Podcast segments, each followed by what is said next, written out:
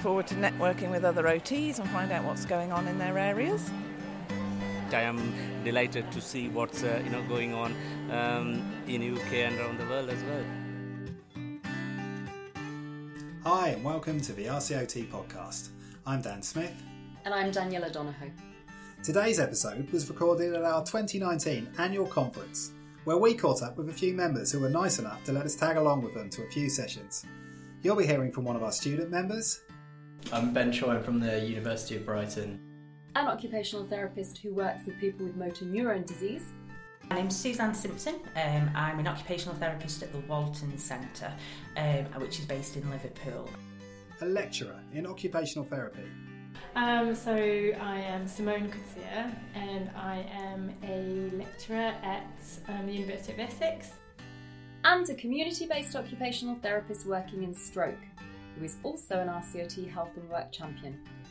My name's Elizabeth Field. I'm an occupational therapist in Cornwall. So, Dan, it was your first time at conference. How did you find it? Yeah, it was really interesting actually. There was a really great atmosphere. Um, I think everyone was quite excited to meet up with people from around the country, to meet up with people from different specialisms, um, and there was a real buzz about everything. Um, I caught the opening plenary, so I heard the speech from a health and social care minister, and it was really great to hear how positive she was about occupational therapy. Did you notice that was one topic that just kept coming up in all your conversations? Social prescribing. Social prescribing. Social prescribing. Social prescribing is what everybody's talking about. Wow, so loads of interest in social prescribing. I attended session 29, which was Paul Cooper and Sarah Bedell's session on that topic, along with our first guest today, Suzanne Simpson. Um, my name's Suzanne Simpson. Um, I'm an occupational therapist at the Walton Centre, um, which is based in Liverpool, and I've actually got um, recently moved into quite a new role. So I'm funded by the MND Association. Motor Um, Neurone Disease yes, Association. Yeah. Um, and I basically am looking at improving the psychological well-being of people living with MND, and that's kind of brought me into the social prescribing world and all the developments around personalised care. So, um, obviously, the session that you just attended was on social prescribing, so I can see that's an interesting, uh, sort of an area of interest for you. But what were your initial thoughts on that session? Very well done. It was obviously popular. We had, didn't only just fill the space of people outside as well. So it's obviously a subject that a lot of OTs are interested in. Um, I think Paul really introduced sort of what the messages are from the Royal College, um, and Sarah um, kindly told us the history of how Salford University got involved in social prescribing, which was quite interesting. Um, and certainly, I think she posed a few questions uh, to the audience. I think. Especially the one around the fact that OTs don't own occupation. I was waiting for a few gasps in the audience um, because when it comes to social prescribing, I think I initially, when it was around, when it was first mentioned, I was one of those OTs that how dare they occupational therapy? It's that's occupational therapy, but actually in the role I'm doing now. I, I- my view of social prescribing has completely changed, and I'm a real advocate for it.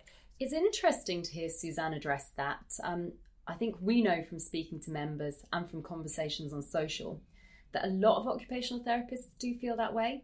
We asked RCOT's Paul Cooper, one of our professional advisors, about this. So, to give social prescribing some context, I'd like to talk around personalised care. This is now coming into policy in all four nations around choice and control in health and social care. Um, we know that, that 10% of what determines our health and well-being is actually not around healthcare. Um, and we know that what matters to someone is important. Um, we should be focusing on, on people's strengths and what matters to people rather than what's the matter with people. Um, under this banner is, is where social prescribing is coming. Um, and there's, there's certainly a lot of press around this uh, in England at the moment around um, the long term plan and link workers. But the term social prescribing has certainly been around for, for a while, and, and we at the Royal College have been talking about it now for several years. Um, some have expressed concern that social prescribing is, is a risk to our profession. Um, I would say it's more of an opportunity, really. This is um, part of our practice and always has been, but by saying we're social prescribers alone, I think we're underselling our education, our experience, and our evidence base. And we can offer something genuinely unique and different to social prescribing. This is an agenda that we shouldn't hope to own and we can't hope to own, but we can help to contribute to its success. We can't afford to let this opportunity pass for our profession, but more importantly, for the people that we work with. This is something that occupational therapists can really contribute to my success of. So please get in touch and let me know. So, as Paul mentioned, he'd love to get your thoughts on social prescribing, especially if you've got any experience in this area or if you're undertaking any research. So, drop him a line, please, at paul.cooper at rcot.co.uk. Simone also felt that this presents an opportunity for occupational therapists to proactively get involved and to promote the value of OT.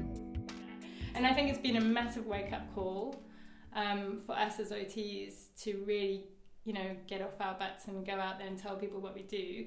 But I think we also need to be having very um, important conversations now in its early phases about how to reclaim that and how to get into those GP practices and make job roles for ourselves in there. I mean, GPs are quite open to us being there, and I think with the whole movement towards individual individualized budgets and personal budgets, that the doors have already been opened um, for us to go and um, be much more involved in GP practices and consortiums.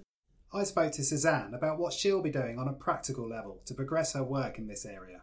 It's made me want to connect more with other OTs. So within that session, there was an OT behind me who was talking about GP hubs and mm. how GPs are really getting what occupational therapists do and are wanting to roll that out. Mm. So I mm. think what I've taken away from it is is I'm not the only one. I think um, Amanda Peacock was another OT who's spoken today about social prescribing and she was saying the same. You kind of feel like you're the only ones, but actually, there's lots of pockets of OTs yeah. that are doing it or trying to get involved with it. So I think what I've taken away is to reach out a little bit more and mm-hmm. find out more about what OTs are doing out there.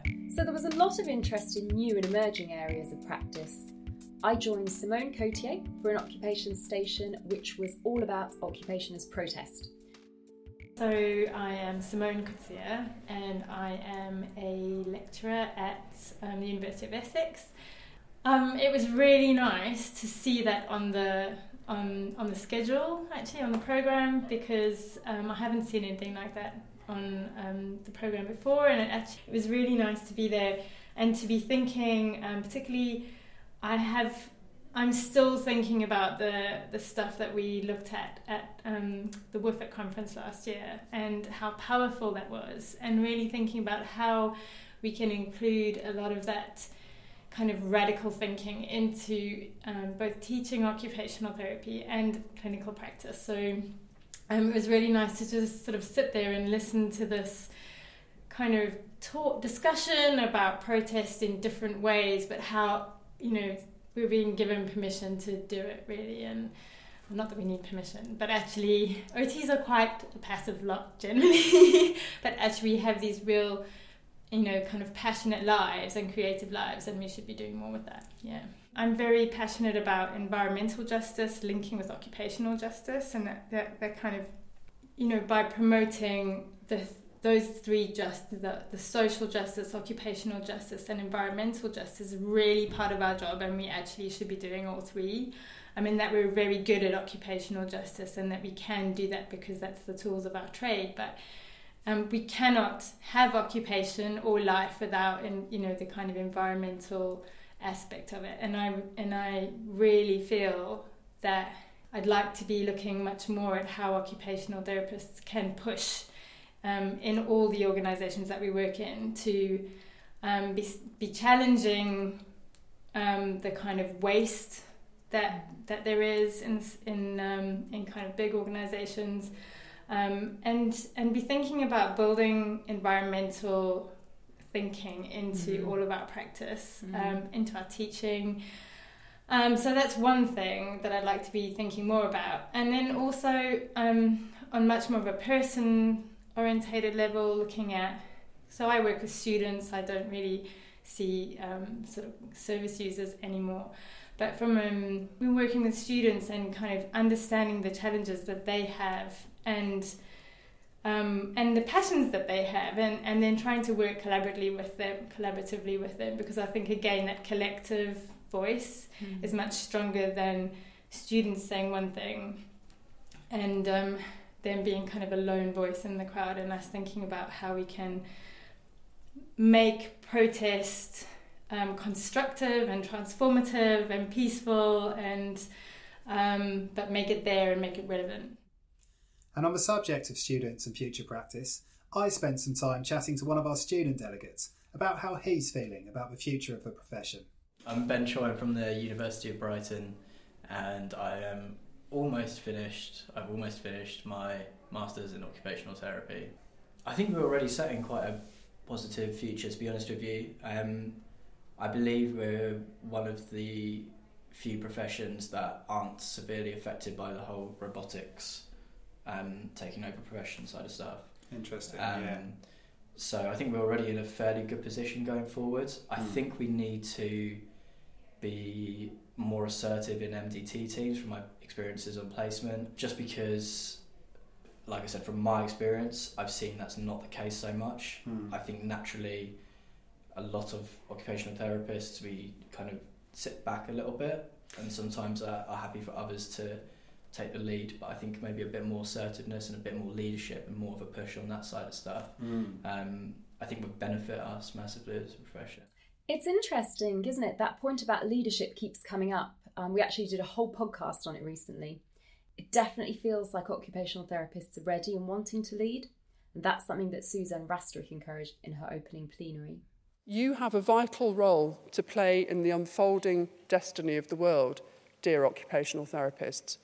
What will it be for you? I want to introduce you now to my last AHP voice, Tom Welton. Tom is a diagnostic radiographer from Lancashire whose lived experience included being diagnosed with sudden death syndrome at the age of 20. And I want to leave you, if I may, with a particular thought of Tom's, which to me epitomises leadership and how I want you to respond to what I've said this morning. The future is now. We are it. No one else, just you. Don't wait for anyone else to do it. So, dear occupational therapists, get going, please. Thank you. Back to Suzanne Simpson here. Picking up on what Suzanne talked about this morning, and I'm a big believer in this now, is around I think for the profession, it's now about leadership mm. and it's about OTs standing up and shouting more and and selling ourselves. We're not good at it, and I know I'm not good at it. I get in a room and I get whole imposter syndrome, and mm-hmm. I, I think, what am I doing here? But actually, it's about driving everything forward and taking people with you.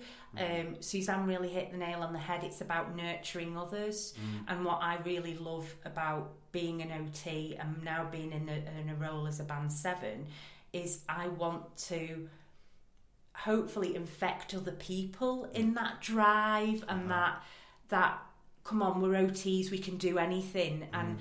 I I am a I probably have got rose tinted glasses and I probably do think pie in the sky ideas, but I think unless I really aim for the ideal, mm.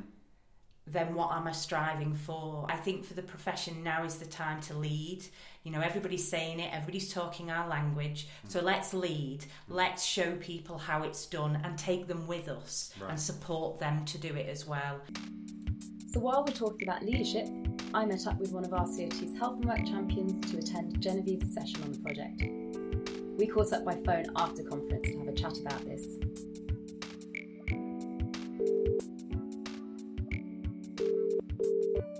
My name's Elizabeth Field. I'm an occupational therapist in Cornwall. I work with the Stroke and Neurology Therapy Service, and in addition to my therapy role, I've also taken on the volunteer role as a health and work champion. The um, project, if people aren't aware of it, it's um, led by Jen Smythe from the RCOT, and it's all about good work for good health and supporting our colleagues in healthcare and also now in social care to be aware of the relationship between good work and good health and to be aware of the risks of someone being either in unhelpful, unhealthy work or of struggling and maybe becoming out of work. Elizabeth shared some of her thoughts on Jen's session with me. Oh, I was I was thrilled. I was thrilled that it was so well supported. Um, it was great to hear. I mean, there was one person who spoke out who's working with young people with dementia, specifically trying to help them back into work or to remain in their jobs. It was great to hear from that person. I met Jen only last week in Cornwall, um, and even just coming to that extra session in the conference, I still once again learnt new things. Um, I I found out that you know we're now far more explicitly involving our colleagues in social care, which when I was first involved with the project, we were far more sort of healthcare focused, and now we're just embracing the whole the whole community of people who can get on board with this project and support this agenda of good work for good health. Um, yeah, and and also um, just hearing about the opportunities for local leadership for occupational therapists mm. to lead in this area in their you know in their local services or in their local organizations and the career development opportunities that are coming out of this this project and and the way people are developing it locally I mean that was very uplifting as well f- for the project but for occupational therapy Elizabeth explained how the Health and Work Champions role has given her a tangible way to lead within her trust. Just speaking informally to people who've who've been involved with the project, it has raised their profile. It has given a specific identity um, that that then has leverage. I think once you've got um, a profile and a name for and some visibility for leading in one area, then people recognize the skills and want to hand you other pieces of work and say, What can you do with this? So it's been a really packed couple of days, but we've seen some key themes coming out of our conversations. Definitely social prescribing and an interest in new ways of working. And of course, leadership. Conference ended with some words from RCOT's Chief Executive, Julia Scott. I do wonder if it's time for us to declare I'm an occupational therapist with a bit more confidence, an assertion, and assume that people will know something of what we do. A little confidence can go a long way. Is it time we all spent some time creating five or six I am statements? Is it time we worked on more, being more assertive about what we do? Dictionary.com defines an assertion as a positive statement or declaration without support or reason. I can live with that, and I urge you to try it.